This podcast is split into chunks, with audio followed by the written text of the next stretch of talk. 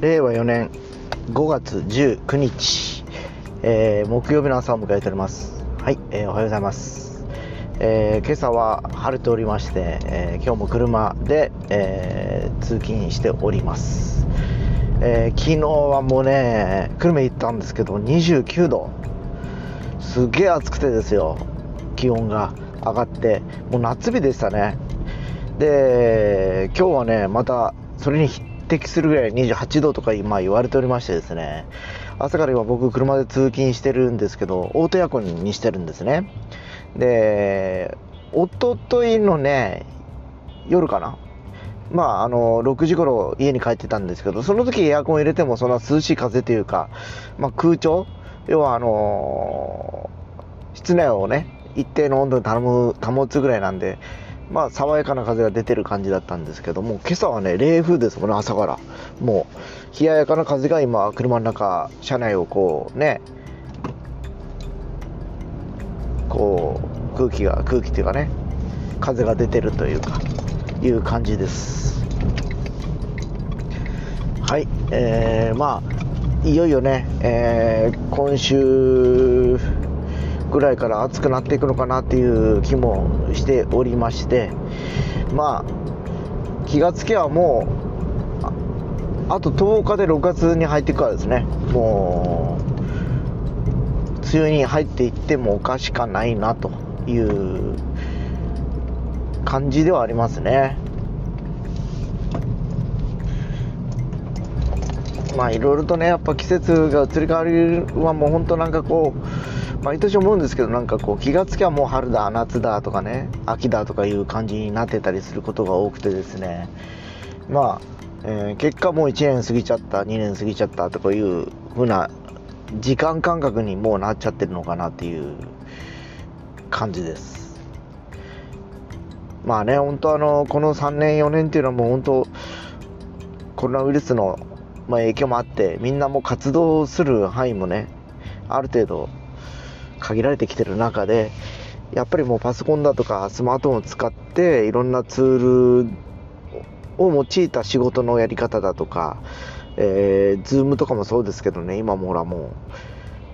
日常にそれを使って会議をしたりだとか普通のまあ例えば LINE とかでもそうですけど友人とか、まあ、あの交流のある人たちとそのツールを利用してこう日々つながるみたいなつながったりこうやり取りをしたりするというのが当たり前になってきてヒューマニズムっていうかねほらアナログに人と会って例えばこう会食をするとかね打ち合わせをするっていうことがやっぱりこうだんだんだんだん薄れてきてる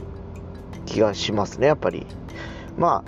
ああのー昔はねそういうツールもそんなに発達もしてなかったしですね、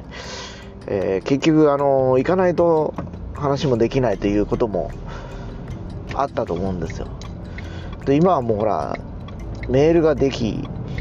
えーチャットツールができ、えーいろんなこうあのメッセージのやり取りができるようになったこのご時世ではまあテレビ電話とかビデオ通話とかできるようになったこともあっていちいちねあれですよね。もうあのー行かなくてもなんかその合ってる感じになっちゃいますよねその人と。それを使うことによって。昔やけどあのなんだろう。子供の頃にねいろんなテレビ番組とか見てて腕時計になんか腕時計電話でこう話しかけるようなシーンが昔あったんです僕は子供の頃ね。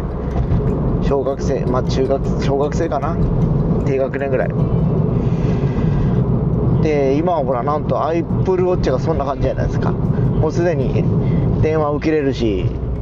通話はできたっけ？ちょっとできるかちょっと分かんないですけど。今度ねあの Google もねピクセルウォッチでしたっけ？この秋出しますよね。あと数ヶ月もすりゃ。もういよいよもうあのなんちゅうかな。こういうガジェットというかツールがねもう人々のなんかこう生活の中に完全にこう入っていく感じで。今までは電話するんであれば公衆電話とか、えー家にある固定電話のとこまで歩いて行ってもう受話器を上げて電話をするというのが一連のねあの電話をかけるという行為だったんですけどまあそれがいつの頃からかポケットから、えー四角い答えを出してアンテナを立てて、えー番号を押すというスタイルに変わってそれから今はもうほら話しかけりゃ電話もできると。いう時代になってきましたよねでその、えー電話と腕時計がこうリンクして腕時計から発信ができる、えーあるいはそれをもとに通話ができるという時代がもうそこまで来てたりしててもうすでにそういう時代そういう感じなんでですね。まあ何なんですかね。まあ時代の流れっていうかね速さを感じますね。なんかそういう意味では。昔はね本当それはもう夢の世界の話だったんですけどね。今ではそれがもう普通にできちゃってるからですね。もうやっぱりあと10年もすればまた違う新しい何かができてくるんでしょうね。というわけで今日も着きましたのでこれまでとします。それでは。